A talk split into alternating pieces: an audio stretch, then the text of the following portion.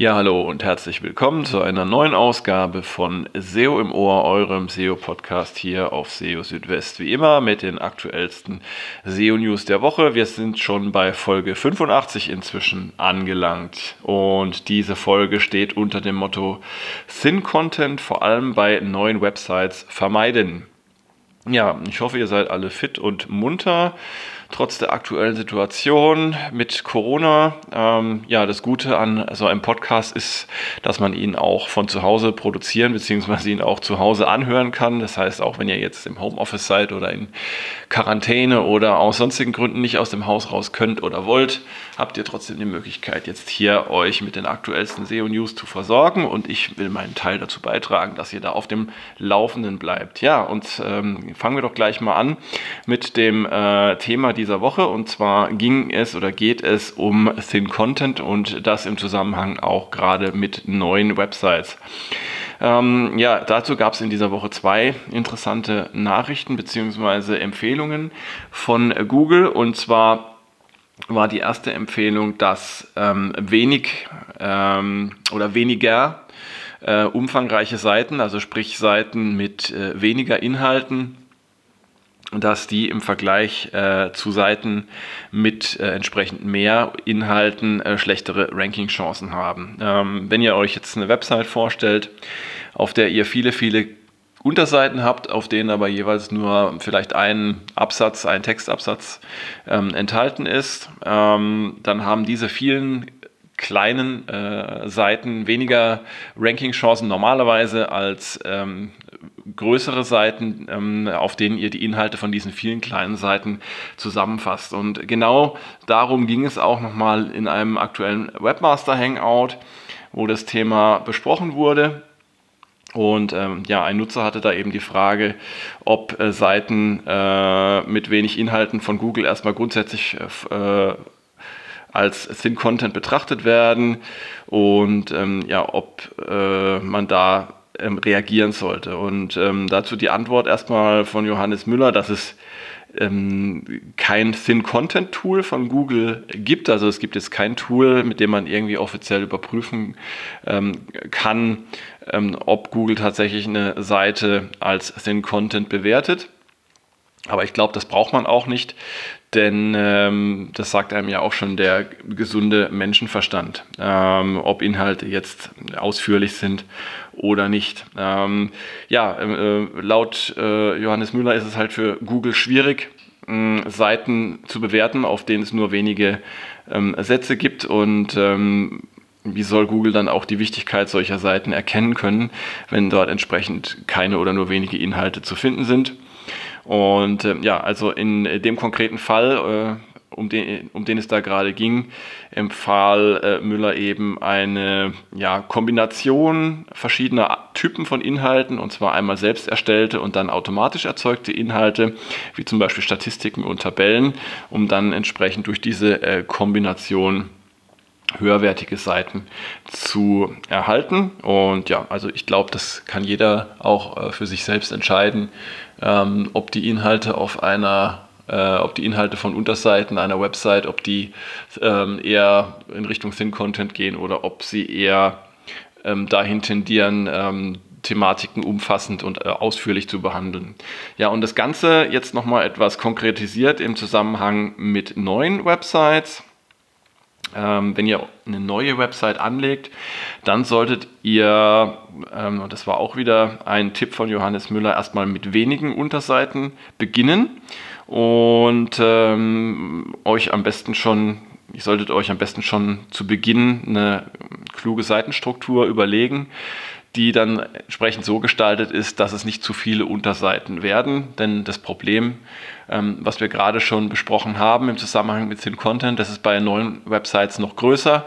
Denn gerade bei neuen Websites, ähm, bei denen es noch wenig, äh, wenige Ranking-Signale gibt, hat es Google natürlich besonders schwer, ähm, Seiten zu bewerten, auf denen nur wenige Inhalte zu finden sind. Das heißt, ihr solltet gerade bei neuen Websites schauen, dass ihr da eure Inhalte nicht auf zu viele Unterseiten verteilt, sondern das Ganze eben schön bündeln auf äh, entsprechend weniger ähm, Seiten. Und das könnt ihr dann mit der Zeit erweitern. Aber grundsätzlich gilt, ihr solltet schauen, ähm, dass eure Unterseiten für sich genommen einen Mehrwert bieten und ähm, eine Thematik dann auch entsprechend abgeschlossen behandeln und dort auch alle relevanten Fragen zu einem Thema beantworten. Ja, zu den absoluten Grundlagen der Suchmaschinenoptimierung der SEO gehören ja Titel und Meta-Descriptions. Und dazu gab es in dieser Woche ein äh, neues Video von Google mit Tipps zur Gestaltung von Titeln und Meta-Descriptions auf Websites. Und äh, ja, jeweils dazu eine Reihe von äh, Dingen, auf die ihr achten solltet, wenn ihr die entsprechenden Texte formuliert.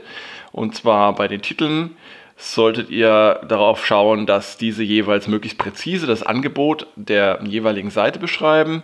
Ihr solltet unklare Angaben wie zum Beispiel Home für die Startseite vermeiden. Ähm, Denkt dran, dass zu lange Titel abgeschnitten werden. Daher solltet ihr das Wichtigste in Kürze zusammenfassen. Kleine Ergänzung von mir. Äh, schaut, dass ihr die wichtigsten Inhalte im Titel vorne platziert, damit ihr das Risiko, ähm, dass ähm, Inhalte hinten nicht mehr sichtbar sind, ähm, aufgrund des Abschneidens, dass das Risiko minimiert wird. Als Faustregel würde ich euch zu 60 Zeichen maximal pro Titel raten. Wiederholungen und zu viele Synonyme solltet ihr vermeiden im Titel, weil das ansonsten für Google und auch natürlich für die Nutzer äh, spammy aussehen könnte. Äh, Titel sollten auch individuell sein pro Seite, sollte sich aber einmal nicht vermeiden lassen, dass ihr gleiche Titel habt für mehrere Seiten, dann schaut, dass zumindest die Meta-Description sich hier jeweils unterscheidet, damit die Snippets nicht gleich aussehen. Ja, auch für die Meta-Descriptions gab es ein paar Empfehlungen. Ähm, vorteilhaft sind laut Google ein oder zwei Sätze mit einer Zusammenfassung der jeweiligen Seite. Aber ihr müsst Meta-Descriptions nicht in Form kompletter Sätze erstellen. Ähm, ihr könnt auch einfach relevante Daten nennen und die zum Beispiel ähm, durch Kommata trennen. Und äh, natürlich sollten auch Meta-Descriptions je nach äh, Seite individuell sein. Selbst wenn ihr Titel und Meta-Description für jede Seite setzt, habt ihr keine Garantie darauf, dass Google diese auch verwendet. Denn je nach Suchanfrage kann äh, Google da unterschiedliche Inhalte im Snippet anzeigen. Und äh, ja, zuletzt noch eine Empfehlung, Titel und Meta-Descriptions sollten jeweils von Personen ähm, erstellt oder geändert werden, die euer Geschäftsmodell und eure Marketingstrategie am besten verstehen. Ähm, damit geht ihr dann sicher, dass das Ganze auch Hand und Fuß hat.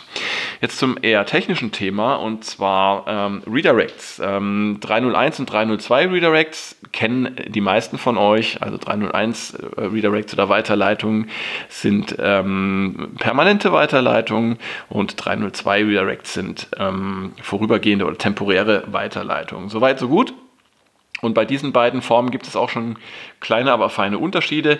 Zum Beispiel, dass Google bei Verwendung von 301 Redirects die jeweils äh, neue bzw. die Ziel-URL ähm, in den Index aufnimmt, also die URL, auf welche ähm, die Weiterleitung verweist, wohingegen bei einem 302 Redirect die alte URL bzw. der Startpunkt ähm, der Weiterleitung im Index verbleibt. Das als ein wichtiger Unterschied. Ansonsten bezüglich Übertragung von PageRank gibt es da zumindest laut Google keinen Unterschied. Nun gibt es aber auch noch eine weitere oder mehrere weitere Formen von Weiterleitungen oder Redirects, zum Beispiel den 303 Redirect, der auch den Titel See Other trägt und ähm, ja, ein solcher 303 Redirect verweist auf eine andere URI, also ein Uniform Resource Identifier. Und 303 äh, Redirects werden ähm, vor allem äh, nach Post Requests und seltener nach Get Requests eines Clients gesendet. Ähm, und ja, in der HTTP-Response ähm, gibt es dann ein sogenanntes Location Field und in diesem erhält dann der Client bei einem 303 Redirect eine Angabe darüber, wo er eine Ressource finden kann, die statt der ursprünglich angefragten Ressource verwendet werden kann. Wichtig ist dabei, dass diese ersatzweise angegebene Ressource ähm, ja eben nicht der Originalressource entsprechen muss, aber es gibt dann zumindest mal oder es sollte eine thematische Ähnlichkeit geben. Und das Interessante oder Schöne ist jetzt, dass Google auch mit 303 Redirects umgehen kann. Und ähm, ja, genau darum äh, ging es nämlich in einem Tweet ähm, diese Woche, ähm, in dem ein Nutzer äh, bei Google nachgefragt hatte, ob 303 ähm, Redirects okay seien. Und Johannes Müller antwortete, dass Google äh, wahrscheinlich tatsächlich keine Probleme damit hat. Ähm, allerdings sollte man sich dann auch die Frage stellen, warum man äh, an der Stelle einen 303 Redirect braucht und nicht einen 301 oder 302 Redirect verwendet ja, ähm, also auch da mal wieder was dazugelernt zum Thema Technik. Bleiben wir noch so ein bisschen in der Technik-Ecke und ähm, ja, hier mal ein Blick auf den Page Speed bzw. die Page Speed Messung. Da fand ich in dieser Woche spannend, dass ähm, nicht alle Unterseiten einer Website gleichermaßen in die Bewertung des Page Speeds einer Website ähm, durch Google einfließen, sondern dass es da tatsächlich ähm, eine Gewichtung gibt und zwar je nach Bedeutung oder ja, je nach äh, Wichtigkeit der Unterseiten. Ähm, ja, auch das ähm, habe ich bei Twitter gefunden. Auch wieder eine Frage an Google bzw. an äh, Johannes Müller. Ähm, und zwar wurde da eben gefragt, ob Google ähm, alle crawlbaren Seiten äh, verwendet, um einen ähm, ja, durchschnittlichen Page Speed einer Website zu messen oder ob eben äh, da vor allem wichtige Seiten mit hineingenommen werden. Und ähm, die Antwort war, dass es da schon äh, die Tendenz dazu gäbe, äh, bestimmte Teile einer Website mehr ähm, in den Fokus zu nehmen. Ähm, und zwar solche Teile, die die Seite einzigartig und wertvoll machen. So stand es da in dem Tweet. Das heißt, übersetzt, ähm, ja, wichtige Seiten haben da sehr wahrscheinlich eben ein größeres Gewicht.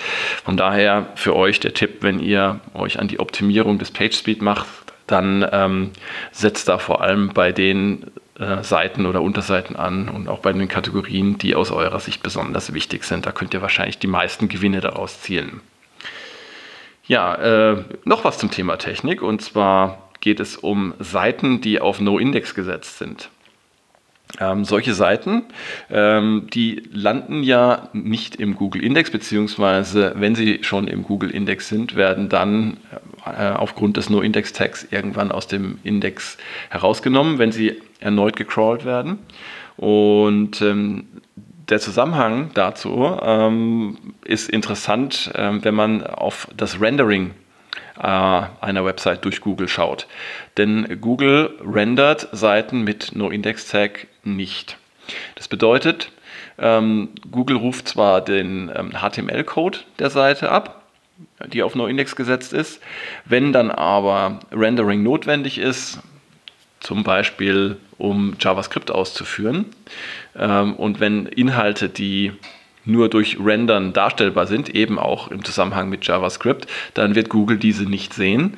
Und das ist besonders dann äh, interessant, wenn ihr zum Beispiel das No-Index nachträglich per JavaScript durch ein Index ersetzt oder das No-Index entfernt per JavaScript. Das würde Google nämlich dann gar nicht mitbekommen. Und das bedeutet, dass ähm, diese Seite dann trotzdem nicht indexiert würde, beziehungsweise ähm, aus dem Index rausfliegen würde. Ja, und ähm, das solltet ihr also immer im Hinterkopf haben, gerade wenn ihr JavaScript auf äh, Websites verwendet und JavaScript einsetzt, um Inhalte und insbesondere auch um äh, Metadaten, Metatext zu setzen, dann denkt dran, wenn ihr im initialen HTML ein No-Index habt, dann findet kein Rendering durch Google statt und ihr habt dann im Zweifelsfall das Nachsehen. Ähm, da also immer mal schauen und prüfen und im Zweifelsfall das Ganze auch mal testen. Ihr könnt es ja auch selber testen, zum Beispiel mit einem Crawler wie Screaming Frog. Könnt dann schauen, wie das Ganze im initialen HTML aussieht und wie es dann im finalen Code aussieht, der dann gerendert wäre. Ja, und dann entsprechend Maßnahmen ergreifen. Und ja, die letzte Meldung, die fand ich auch spannend in dieser Woche. Und zwar geht es da um Redirect-Ketten. Ähm, Bisher war ja die Annahme, dass äh, Google nur eine begrenzte Anzahl von äh, Sprüngen in Redirect-Ketten ähm, verfolgt beim Crawlen. Also die ursprüngliche Aussage waren mal vier, soweit ich mich richtig erinnere, vier Sprünge. Ähm, jetzt ist es aber so anscheinend, dass auch längere Redirect-Ketten von Google ähm, ja, bewerkstelligt werden können, allerdings nicht beim ersten Crawling-Vorgang. Ähm, sondern beim ersten Crawling-Vorgang ähm, bricht dann der Googlebot irgendwann ab, also laut Johannes Müller nach fünf Weiterleitungen, so hat er das in einem aktuellen Webmaster Hangout erklärt. Und ähm, beim nächsten Besuch des Googlebots wird dann aber nicht wieder von vorne begonnen in der Redirect-Kette, sondern es wird da weitergemacht, wo der Googlebot zuletzt ähm, verblieben ist. Und ja, das heißt, theoretisch könnten dann eben weitere fünf Sprünge ähm, stattfinden und äh, dann die Inhalte am Ende der Kette dann trotzdem noch ähm, indexiert werden. Also das ist eine interessante Meldung. Und ähm, ich denke trotzdem, dass es sinnvoll ist, auf zu lange Redirect-Ketten zu verzichten. Das hat verschiedene Gründe, ähm, auch aus ähm, Sicht der User Experience ist es natürlich nicht optimal, wenn erst eine Reihe von Requests stattfinden äh, muss, damit man dann äh, letztendlich an die Inhalte kommt, an, äh, zu denen man gelangen möchte. Das hat auch was mit der Ladezeit zu tun. Also versucht eure Inhalte möglichst direkt verfügbar zu machen ein, zwei Redirects sind durchaus okay, zum Beispiel wenn ihr von HTTP auf HTTPS weiterleitet oder von der nicht-WWW auf die WWW-Version äh, von URLs, das ist alles in Ordnung, aber zu lange Redirect-Ketten solltet ihr natürlich trotzdem vermeiden. Ja, das war es auch schon wieder hier bei SEO im Ohr. Ich freue mich, dass ihr dabei wart, dass ihr eingeschaltet habt. Wünsche euch jetzt vor allem Gesundheit, bleibt äh, fit und äh, passt auf euch auf und auf eure äh, Mitmenschen, ähm, damit ihr euch nicht ansteckt und andere ansteckt und äh, habt eine schöne Woche, ein schönes Wochenende, falls ihr es jetzt schon hört, am Wochenende. Und ich würde mich freuen, wenn ihr auch nächste Woche wieder auf SEO Südwest vorbeischaut und nächstes Wochenende einschaltet hier bei SEO im Ohr. Bis dahin, macht's gut, ciao, ciao, euer Christian.